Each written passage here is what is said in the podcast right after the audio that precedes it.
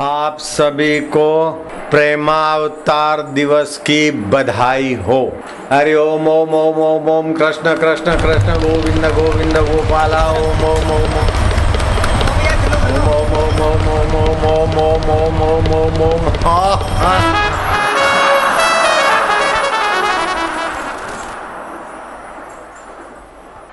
क्योंकि आज दिवस ही ऐसा है ભગવાન કૃષ્ણના જીવનમાં જ્યારે જુઓ ત્યારે વિઘ્ન બાધા સંઘર્ષ. પણ હૈયું જુઓ તો આ હા હા આત્મરસથી રસવાન અને શીતળ.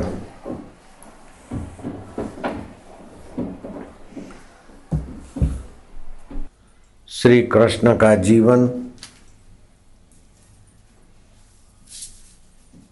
मनुष्य मात्र की परम उन्नति का एक जीता जागता संदेश देने वाला साकार होता है। उपनिषद को श्रुति कहा जाता है। और श्री कृष्ण के वचनों को स्मृति कहा जाता है। गीता श्रुति नहीं है। गीता स्मृति है। इस स्मृति में श्री कृष्ण का दिव्य अनुभव है। ऐसा नहीं कि श्री कृष्ण ग्वाल बौलों के बीच नाचते रहे, बंसी बजाते रहे, खाते रहे, खिलाते रहे। नहीं नहीं। श्री कृष्ण के जीवन में तो समस्याओं की लंबी कतार है। विघ्न बाधा, शत्रु और आपदाओं की लंबी कतार है, लंबी। शायद धरती पर किसी व्यक्ति के जीवन में इतने विघ्न बाधाएँ हों। अपने बेटे पोते भी विरुद्ध और अपने होते होते बेटे पोते लड़के मर जाएँ। ऐसा अगर किसी के जीवन में देखा, देखें तो श्री कृष्ण के जीवन में।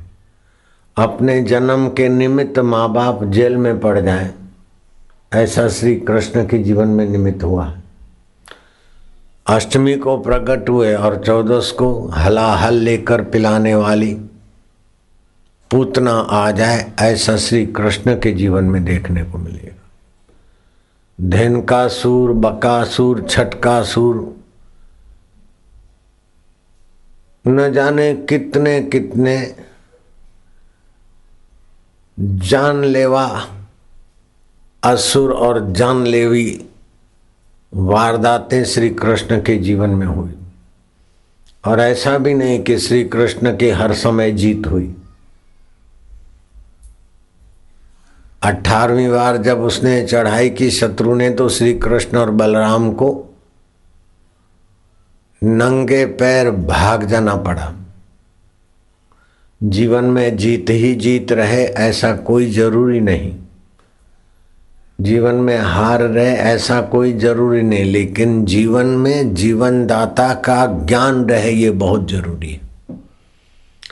जीवन दाता का अगर ज्ञान है तो कैसी भी समस्या है, आप उसका फ़ायदा उठाते हुए अपने श्री कृष्ण पद में प्रतिष्ठित हो सकते हैं। कृष्ण पद क्या है? कर्षति आकर्षति। जो कर्षित, आकर्षित, आह्लादित, आनंदित कर दे वो कृष्ण पद है। उसी को बोलते आत्म पद व्यास जी ने श्रीमद् भागवत में प्रथम स्कंद में, प्रारंभ में मंगलाचरण बड़ा खूब गहराई से पारदर्शिता का प्रत्यक्ष दर्शन कराने वाला मंगलाचरण किया है। आप बोलना ये मंगलाचरण, मंगल होता है। सच्चिदानंद रूपाय सच्चिदानंद रूपाय, विश्व उत्पत्ति आदि हे तवे विश्व उत्पत्ति आदि हे तवे तापत्रय विनाशाय। तापत्रय विनाशाय। श्री कृष्णाय वयम नमः श्री कृष्णाय जो सत्य है शरीर सत्य नहीं है पहले नहीं था बाद में नहीं रहेगा। दुख सुख और दुनिया सत्य नहीं है। पहले नहीं थी बाद में नहीं रहेगी लेकिन जो पहले था अभी है बाद में रहेगा। वह परमात्मा सत है। वह सत्य स्वरूप परमात्मा चेतन है। जगत की उत्पत्ति स्थिति और प्रलय का कारण है। उस परमात्मा को हम नमस्कार करते हैं। क्यों नमस्कार करते हैं? बोले, तापत्रय विनाशाय श्री कृष्णाय वयम नुमा। इन त्रितापों को नष्ट करने के लिए हम भगवान श्री कृष्ण को नमस्कार करते हैं। त्रिताप कौन से हैं? आदि दैविक ताप, अर्थात मन में अशांति हो, दुख हो एयर कंडीशन है, लेकिन चित्त में शांति नहीं, आदि दैविक ताप है। अध्यात्म ताप है। काम धंधे में, इधर उधर में गड़बड़ है, तबीयत में आदि आदि भौतिक ताप है। बरसात अति हो रहा है बाढ़ आ रही है, या सूखा हो रहा है, या और प्राकृतिक प्रकोप है, आदि दैविक ताप है। तो कभी आदि देविक ताप आते, कभी आदि भौतिक ताप आते तो कभी मानसिक तापों से लोग तपते रहते इन तीनों तापों से छूटने के लिए हम भगवान को प्रणाम करते हैं। कैसे भगवान है? जो सत रूप है, चेतन रूप है, आनंद रूप है। सृष्टि की उत्पत्ति, स्थिति और प्रलय के कारण है, उनको हम नमस्कार करते हैं। सच्चिदानंद रूपाया। सतचित और आनंद। वो सतचित आनंद हर प्राणी का अपना आत्मा है। केवल श्री कृष्ण भगवान का नाम लेते तो भागवत के प्रेमियों के लिए ही वो भगवान अथवा भागवत होता। राम जी का हम स्वागत करते या गणेश जी का नाम लेके स्वागत करते। तो उन उनके भक्तों को रुचि होती लेकिन यहाँ स्वागत में क्या सच्चिदानंद? जो सब प्राणियों का सत्य स्वभाव है, शरीर मिट जाता है, फिर भी जो नहीं मिटता। जिसकी सत्ता से बुद्धि में ज्ञान आता है, वो चेतन स्वभाव। और जिसकी सत्ता से चित्त में आनंद आता है, सुख आता है, वो आनंद स्वभाव। प्राणी मात्र का जो आत्मा बन बैठा है एक ही आकाश करोड़ों घड़ों का आत्मा है, करोड़ों मठों का आत्मा है, करोड़ों मेघों का आत्मा है, एक ही महाकाश। ऐसे ही सच्चिदानंद परमात्मा, आकाश का और सूर्य का, चंदा का और ऋषि मुनियों का, सभी का जो आत्मा है, ऐसे सच्चिदानंद स्वरूप परमात्मा को हम नमस्कार करते क्यों नमस्कार करते तापत्रय विनाशाय। आदि देविक, आदि भौतिक अध्यात्म ये ताप। संसार तापे तपता नाम। संसार के त्रितापों में तपने वालों के लिए योगो परम औषध। भगवत योग, भगवत ज्ञान, भगवत ध्यान परम औषध है। धन मिलने से ताप नहीं मिटते। पद मिलने से ताप नहीं मिटते, सत्ता मिलने से ताप नहीं मिटते, सत्ता न चली जाए और ताप बढ़ते। और कई विरोधियों का ताप बढ़ता है, लेकिन भगवान का ज्ञान मिल जाने पर त्रितापों से पार अपने आत्मा का वैभव प्राप्त होता है। कुछ वर्ष पहले की घटना है। ऐसा नहीं कि सदियाँ पहले।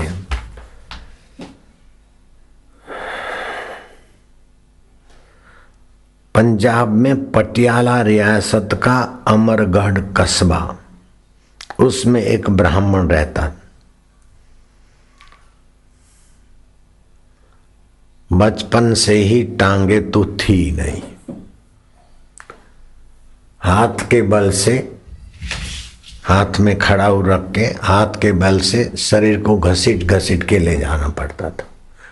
टांगे बिना जैसे कोई भिख मंगे चलते हैं ना, कमर रगड़ रगड़ के। सुबह छह बजे से चले तो रात्रि के सात बजे तक एक माइल चल ले तो बहुत हो गया। ऐसा ब्राह्मण। उसने सुना था कि भगवान जगत के नाथ हैं और उन्हीं की पुरी है ओडिशा में जगन्नाथपुरी।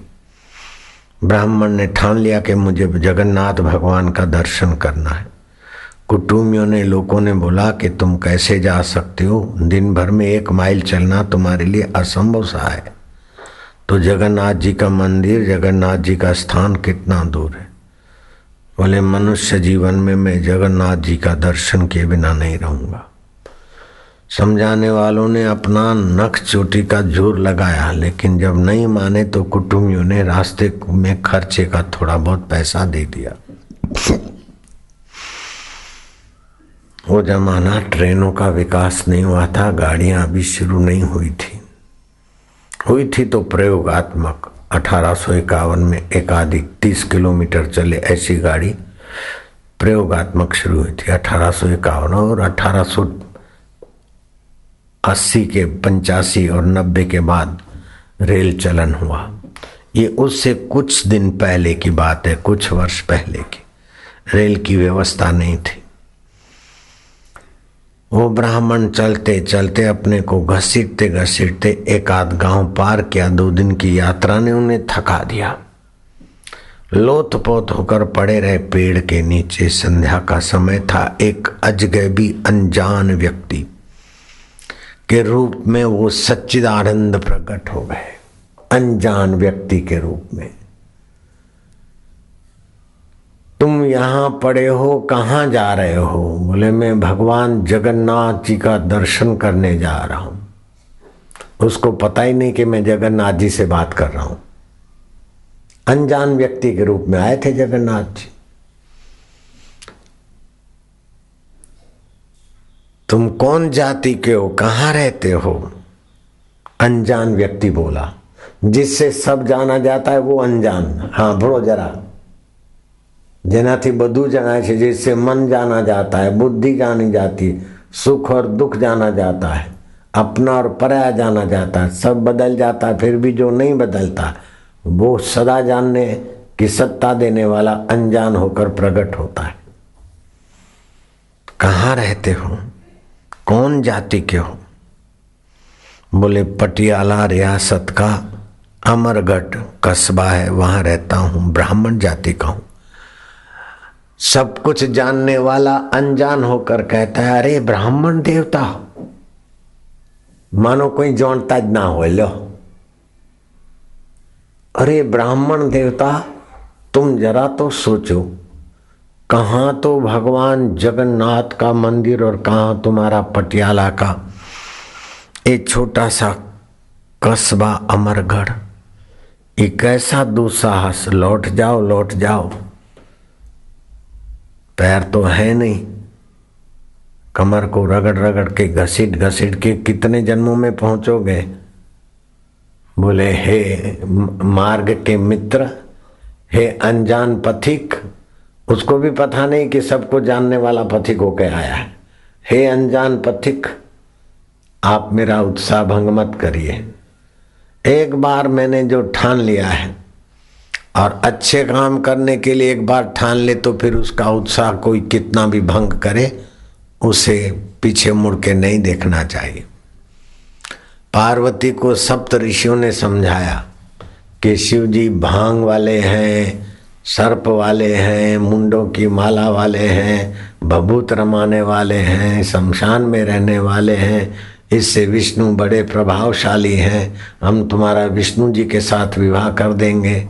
तो सप्त ऋषियों का अनादर न हो, इसलिए पार्वती ने हाथ जोड़कर कह दिया कि अब मेरे को तो गुरु नारद जी ने कहा है? शिव जी महादेव हैं। और मैंने ठान लिया कि महादेव को वरूँगी। आपकी जो भी बात है, उसको मैं असत्य तो नहीं बोलती हूँ, लेकिन मेरा हृदय का जो निर्णय है, कृपा करके सुनिए।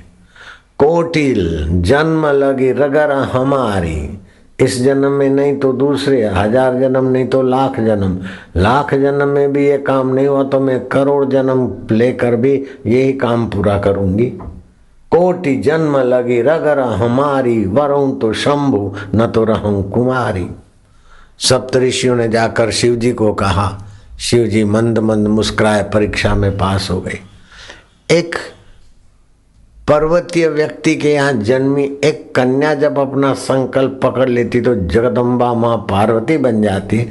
तो मैं तो मर दू पैर नहीं है तो क्या है?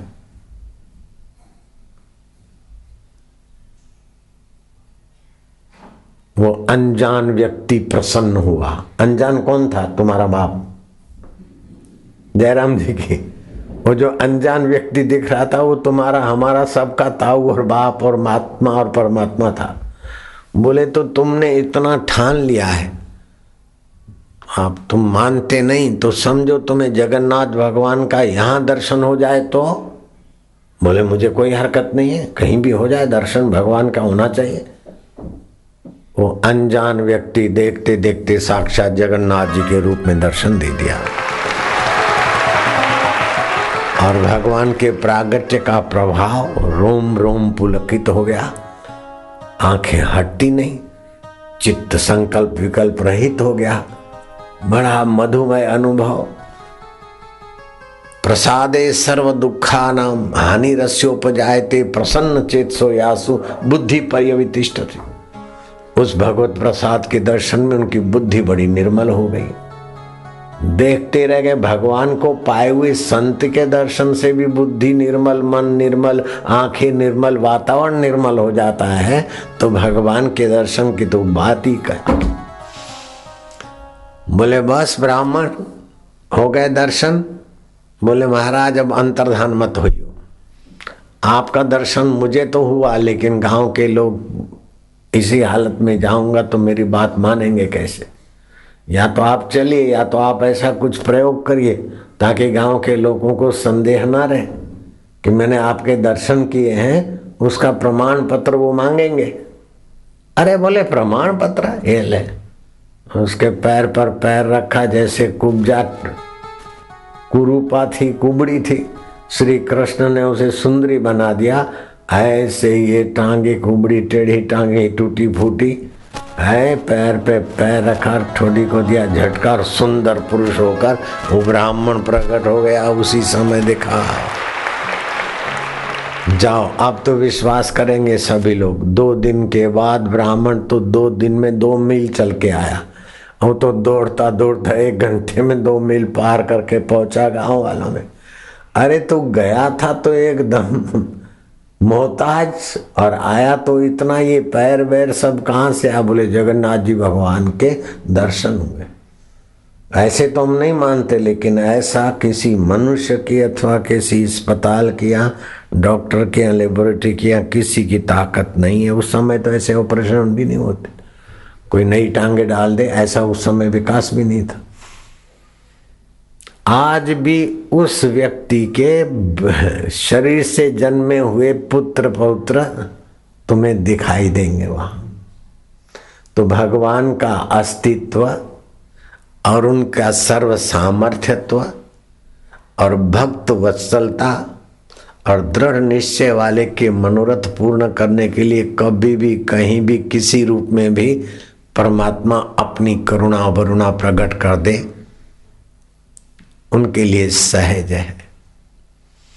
जयपुर के पास 42 किलोमीटर की दूरी पर लद्दाना गाँव। उस समय वो लद्दाना रियासत थी। छोटे मोटे राजाओं की रियासत होती थी। राजा बैठा था और एक मुसलमान कर्मचारी ने राजा को जो ही प्रणाम किया तो उसके गले की माला, तुलसी की बाहर निकल आई। अरे, ये माला कौन सी पहरी है? तुलसी की दिखाई दे रही है। जी अंदाता तो हिंदू कब बना? अंदाता मैं हिंदू तो नहीं बनाऊँ, लेकिन हिंदू धर्म की महिमा का मुझे दर्शन हुआ है। अंदाता मैं खुदा की कसम खा के कहता हूँ कि मैं लदाना से अपने ननिहाल गाँव में जा रहा था। सूरज ढलने को था। अध रास्ते। उस समय मिट्टी के रास्ते थे, जैसे अभी भी किसानों के गाड़ा मार्ग होता है ना, बैलगाड़ी के रास्ते। मुझे दो एक भयंकर काले छाया पुरुष दिखे, जिसे हिंदू लोग यमदूत बोलते राजा साहब, मैं अपने गफ्फार बेटे की कसम खाकर बोलता हूँ, उस डरावने पुरुषों को देखकर मैं जरा सिम गया। उन्होंने कहा, तेरी मौत नहीं है। हम दूसरे काम के लिए आए हैं। अभी सामने से बैलगाड़ी भगाता हुआ किसान आएगा। और ये जो खड्डा दिख रहा है ना गाड़ा मार्ग में, उसमें उसका बैलगाड़ी का पहिया जर्क खाएगा। और बैलों के सिर पर जो घुसरी बोलते हैं, जो भी बोलते हैं, लक्कड़, वो टूट जाएगा। इसमें एक बैल ज़्यादा उद्दंड है, उसको हम प्रेरित करेंगे। हम सूक्ष्म रूप में किसी के अंदर घुस के भी उसको प्रेरित कर देते हैं। प्रेरित करेंगे, और वो छोरा उन बैलों को रोकेगा। बैल उसके वश में नहीं रहेंगे, उसे धक्का मारते हुए उसके पेट में सिंग घुसेड़ देगा वो बैल। हम इसका प्राण लेकर चले जाएँगे। सामान्य व्यक्ति की मृत्यु का निमित्त कुछ न कुछ हम लोग बना लेते हैं, जैसा नियति होती है। मैंने हाथा जोड़ी की कि हे यमराज के कर्मठ दूतों, मैं आपको हाथ जोड़ता हूँ। अगर रहमत बख्शो तो मैं इस पेड़ के पीछे चुप कर इस इसरार का दीदार करूँ। बोले कोई बात नहीं। देखना।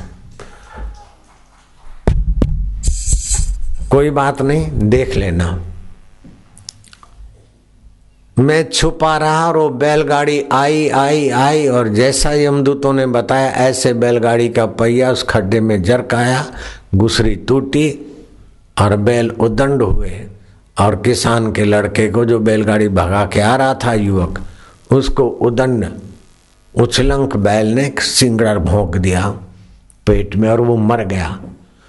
मैं नजीक गया छाया पुरुषों के पास, मैंने कहा, इसका जीवात्मा कैसा है? उन्होंने कहा, ये जीवात्मा हमारे हाथ से चला गया। उसकी मृत्यु थी और नरक में ले जाना था, यम यम पाश में बांधना था। लेकिन जहाँ उसकी मृत्यु हुई, वहाँ तुलसी का पौधा पड़ा था। तुलसी के पौधे के आगे किसी की मृत्यु होती है, तुलसी के लकड़ी से बनी माला पहने हुए व्यक्ति के जीवन में, अथवा तुलसी की मिट्टी हो, तुलसी की मंजरी हो, तुलसी के पत्ते हो, तुलसी की माला हो, तुलसी की लकड़ी हो, वहाँ पर नरक में जाने वाले जीव भी दुर्गति से बच जाते हैं। ये संविधान के अनुसार वो हमारी पकड़ में नहीं आया, उसकी ऊँची गति हो गई। जहाँ पना अंदाता लदाना नरेश, खुदा करे खूब जियो, मैं अपने बेटे की कसम खा के कहता हूँ, मुझे भरोसा हो गया कि तुलसी माता के दो बीर पत्ते डालकर जो ठाकुर जी को भोग लगाते हिंदू, और साधु संत तुलसी की माला पहनने की जो बात करते हैं, इसमें बड़े गुण हैं। मरने के बाद दोजक मिलेगा कि बिस्त मिलेगा पता नहीं। दोजक नरक को बोलते हैं और बिस्त स्वर्ग को बोलते हैं। और हमारे मज़हब में लिखा है कि मरने समय कब्र में गाड़ दिए जाते हैं।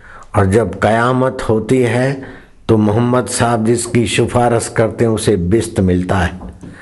और बिस्त में हूरें होती है, अप्सराएँ। शराब के चश्मे होते हैं। राजा साहब एक औरत के अलावा दुनियादारी की दो चार हुरे मिल जाए तो आदमी की क्या दुर्दशा होती है? और शराब के चश्मे और हुरे मिलेगी तो बिस्त भी हमारा क्या भला कर लेगा? अब बिस्त जाऊँ या दो जग जाऊँ, ये तो मुझे कोई भरोसा नहीं था। लेकिन कम से कम ये तुलसी की माला पहनी है, तुम्हारे भगवान विष्णु के लोक में जाने की तो परमिशन मिल गई महाराज। मैंने अपना धर्म, मज़हब तो नहीं बदला, केवल तुलसी की माला पहनी है। मैं आपको बताऊँ, तुलसी की माला के विषय में शास्त्रों में कहा है कि इसमें चुंबकीय प्रभाव है और आपके शरीर का रक्त प्रवाह अच्छी तरह से चलता है। ये हाई बीपी लो बीपी ये उन्हीं लोगों को होती है जो रुद्राक्ष और तुलसी के प्रभाव से अनजाने मुझे फालसी, जहरी मलेरिया हो गया था। और खड़े पैर अच्छे अच्छे डॉक्टर। गुजरात में फ़र्स्ट आए एमडी में। ऐसे दिन में कई बार बीपी मापते थे। एक बार भी नहीं, उनको हाथ लगा के लो बीपी है या high BP normal normal normal. Delhi का एक कोई भक्त डॉक्टर था, उसको शौक लग गया। ओ कैल्शियम मापना है, बापू, आपकी उम्र हो गई। मैं क्या, मेरे सब ठीक है? बोले इजाज़त दो ये। बहुत बार कहता, मैं क्या अच्छा ले लेना। तो मशीन ले आया। उसमें हमने पैर रखा। देख के दंग रह गया कि, बापू जी, आपका कैल्शियम तो एक पॉइंट प्लस है। पच्चीस वर्ष के युवक का जितना होता है, ऐसा है आपके अंदर कैल्शियम। मैं क्या, और तुमको क्या चेक करना है? बोले, जरा सा बीपी चेक कर लो। मैं क्या छोड़ो, बोले बापू जी आए हैं साधन। मैं क्या कर ले। वो अपनी दवाइयाँ भी बनाता है और कई फार्मेसियों को अपनी दवाइयाँ बेचता भी है। तो मैं कह, ले, देख लो भाई, कैसा चाहिए बीपी बोले नॉर्मल चाहिए। मैं क्या ले ले नॉर्मल हाँ बोले, बिल्कुल ठीक है नॉर्मल मैं क्या हाई बीपी चाहिए? तो मेरे सामने चकित सा थे मैं कह, ले हाई ले ले। दिया तो बहुत हाई दो सौ चालीस पचास हो बाबू जी कैसा? मैं क्या आप कैसा लो चाहिए? ए, ले, लो। तो नब्बे से भी कम। ये कोई बीमारी नहीं है, लो थिंकिंग करो तो लो बीपी हाई और अशांति की थिंकिंग करो तो हाई बीपी और नॉर्मल तो नॉर्मल। ये कोई बीमारी है क्या? लेकिन आपके मन पर भगवत सत्ता का प्रभाव नहीं है। आपके मन में तुच्छ मशीनों का प्रभाव है, इसलिए न जाने कितने कितने इलाज करने के बाद भी बीमार और बूढ़े हो जाते और हमें तो भगवत सत्ता का महिमा है। हम इतना परिश्रम करते समय भी इकहत्तर साल के जवान के जवान दिखते हैं। दिने दिने नवम नवम। दिने दिने नवम नवम। नमामि नंद नंदनम। तो भगवान कृष्ण के जीवन में दिने दिने नवम नवम है। आपके जीवन में भी जैसे सूर्य नित्य नवीन, चंदा नित्य नवीन, ऐसे श्री कृष्ण भी नित्य नवीन सुख में रहते हैं। फिर चाहे कंस की मुसीबत आए, चाहे जरासंध आए, चाहे सब राजा मिलकर उल्टे होके लटक जाए, लेकिन कृष्ण की बंसी बजती रही। कुटुंबी चाहे कुछ के कुछ छोरे लोफरों जैसा व्यवहार करे, लेकिन कृष्ण का आग्रह नहीं है कि मेरे बेटे मेरे कहने में ही चले। दुराग्रह दुख देता है, अपने तरफ़ से प्रयत्न करे, लेकिन वास्तव में संसार स्वप्न है, उसको जानने वाला चैतन्य अपना है। इसका प्रत्यक्ष दर्शन करना हो तो श्री कृष्ण का श्री विग्रह है और श्री कृष्ण की गीता है और श्री कृष्ण का लीला अमृत है। ऐसा मत समझना कि श्री कृष्ण के जीवन में रसिया गीत थे, बंसी थी और नाच थे, नृत्य थे। रसिया गीत और बंसी वाले कृष्ण के जीवन में ज्ञान की गंभीरता थी, योग की ऊंचाई थी, कर्म की निष्ठा थी और नैष्कर्म्य ताकि पराकाष्ठा थी। और भगवानों के पास तो जाना पड़ता है। ये हमारे पास भागे भागे आते हैं। औरों को तो मनाना पड़ता है। ये हमें मनाने को चले आते हैं। औरों को तो निराकार है कि साकार है। समझने के लिए कसरत करनी पड़ती है। दुभुजी है कि चतुर्भुजी है। खोज लगानी पड़ती, लेकिन ये द्विभुजी भी हो जाते, चतुर्भुजी भी हो जाते। निराकार वैभव की भी खबर देते और साकार का भी स्नेह प्रदान करते। जो अल्लाह को अथवा गॉड को निराकार मानते हैं, वे भले माने। वेदांत भी ईश्वर को निराकार मानते हैं, लेकिन हिंदू धर्म का रसमय साहित्य कहता है कि तुम साकार हो तो ईश्वर को केवल निराकार मानोगे तो तुम्हारे जीवन में प्रेम रस नहीं आएगा। जब तुम साकार हो तो उसको भी साकार मानो, जिसकी सत्ता से साकार शरीर है, वो भी साकार होकर अवतरित हो जाए। और हुआ हिंदू धर्म ने परमात्मा को साकार रूप में प्रकट किया। दुनिया के और मजहबों ने ईश्वर को साकार रूप में प्रकट नहीं किया। लेकिन हिंदू धर्म ने ईश्वर को साकार रूप में भी प्रकट किया। ईश्वर को अपना सखा बनाकर दिखा दिया। ईश्वर को अपना मित्र बना के दिखा दिया।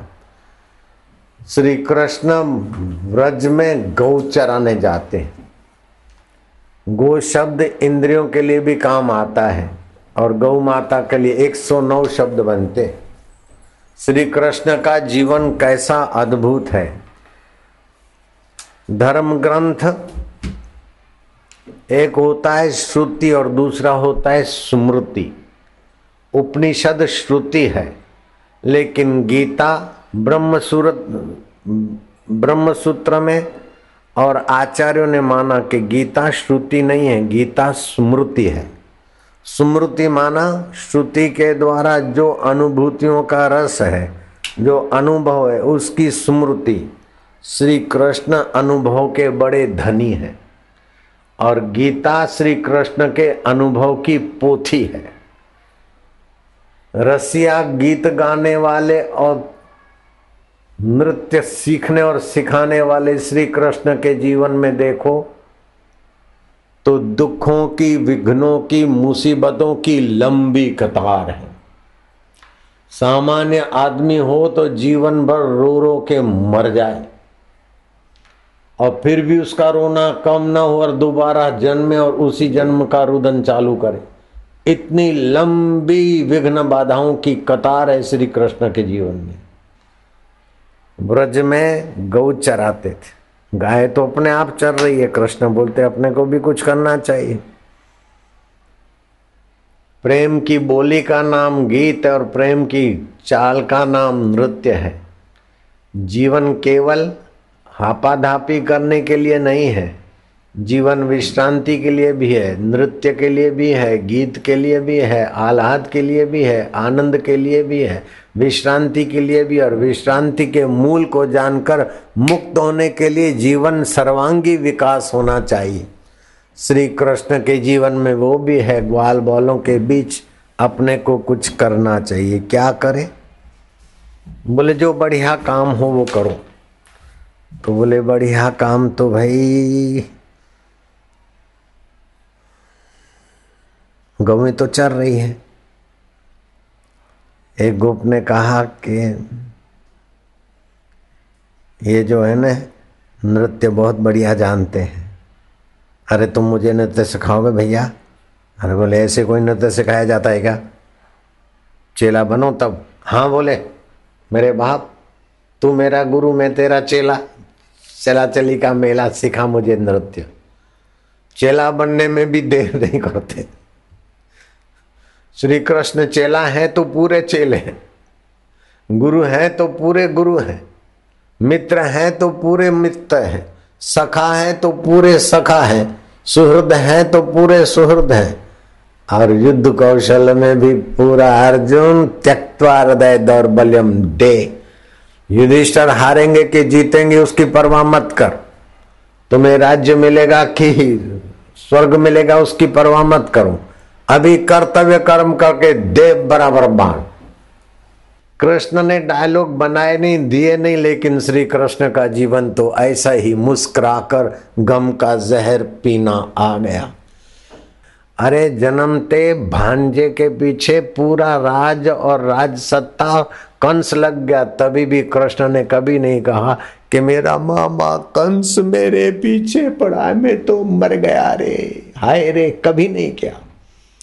सत्रह सत्रह बार जरासंध को धूली चटाकर भेजा, लेकिन अठारहवीं बार जरासंध एकाग्र होकर कुछ तत्परता से आए तो श्री कृष्ण को बलराम के सहित भाग जाना पड़ा। गोपियों के आगे नाचना पड़े तो इतने वैभव के धनी नाचने में संकोच नहीं करते। और भागना पड़ा तो नंगे पैर कृष्ण भागे। बलराम, चलो जान बचाए। जरा संद इस बार बहुत विकृत होकर आया है। अपन जूझेंगे तो और भी लोग मरेंगे, उनके भी अपने भी। चलो भाग चलो, जान बचाओ। भागे तो ऐसे भागे कि पैर में चप्पल नहीं, पग त्राण नहीं। और ऋषि मुनियों के आश्रम में चुपके से सत्संगी के वेश में? रोटी पाते रहे और सत्संग करते रहे और सेवा करते रहे। जयराम जी बोलना पड़ेगा। इसीलिए तुम कभी ऐसा ना सोचना कि हाय रे, हाय, हॉस्पिटल छूट गई, आश्रम में रहना पड़ता है, झाड़ू लगाना पड़ता है। तुम्हारे ताऊ के ताऊ, बाप के बाप, कृष्ण ने भी किया है तो आपको करने में क्या फ़र्क पड़ता है? नारायण हरि नारायण हरि। ओम नमो भगवते वासुदेवाय। वासुदेवाय। वासुदेवाय। कृष्ण देवाय कृष्ण देवाय मधुमय देवाय मधुमय देवाय अब वो देव दुनिया को चलाता है लेकिन बापू के द्वारा खुद चलने को राज़ी है। अभी रिमोट कंट्रोल से वो देव मटकियाँ फोड़ने लगेगा।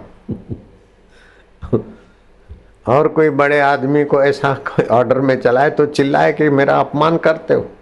तुम्हारे हाथ रोक दूँगा पैर रोक दूँगा मैं ईश्वर हूँ। लेकिन इस देव को ऐसा कोई खतरा नहीं है। मैं ईश्वर हूँ तो एक शरीर में नहीं हूँ। बापू के शरीर में भी हूँ और बेटों के शरीर में भी हूँ। मेरा ही सब स्वरूप है। कितना स्वतंत्रता देने वाला देव है।